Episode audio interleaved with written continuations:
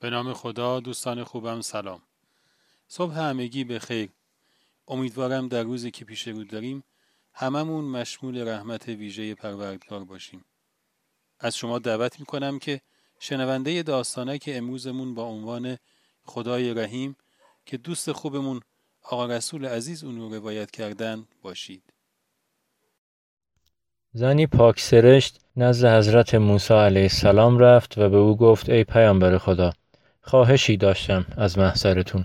لطفا برای من دعا کنید و از خداوند بخواهید که به من فرزندی صالح عطا کنه تا قلبم شاد بشه. حضرت موسی علیه السلام دعا فرمودند که خداوند به او فرزندی عطا کنه. پس ندا آمد که ای موسی من اون زن رو عقیم و نازه آفریدم. حضرت موسی علیه السلام به زن گفت پروردگار میفرمایند که تو را نازه آفریده.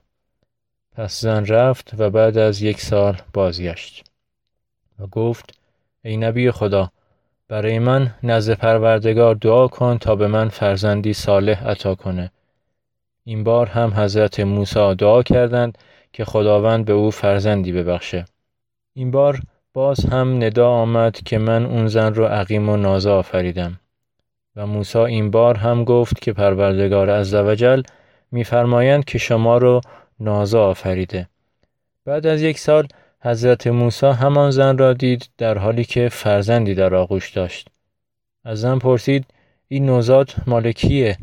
زن جواب داد که این فرزند منه. پس موسی علیه السلام با خداوند صحبت کرد و گفت بارلاها چگونه این زن فرزندی داره در حالی که تو اون رو عقیم و نازا آفریدی؟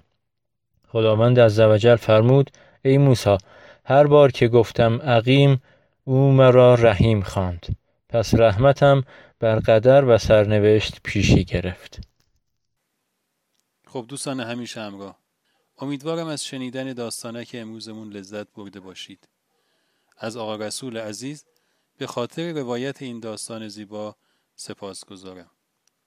تا روز دیگر و قصه اینو شما را به خداوند بزرگ میسپارم.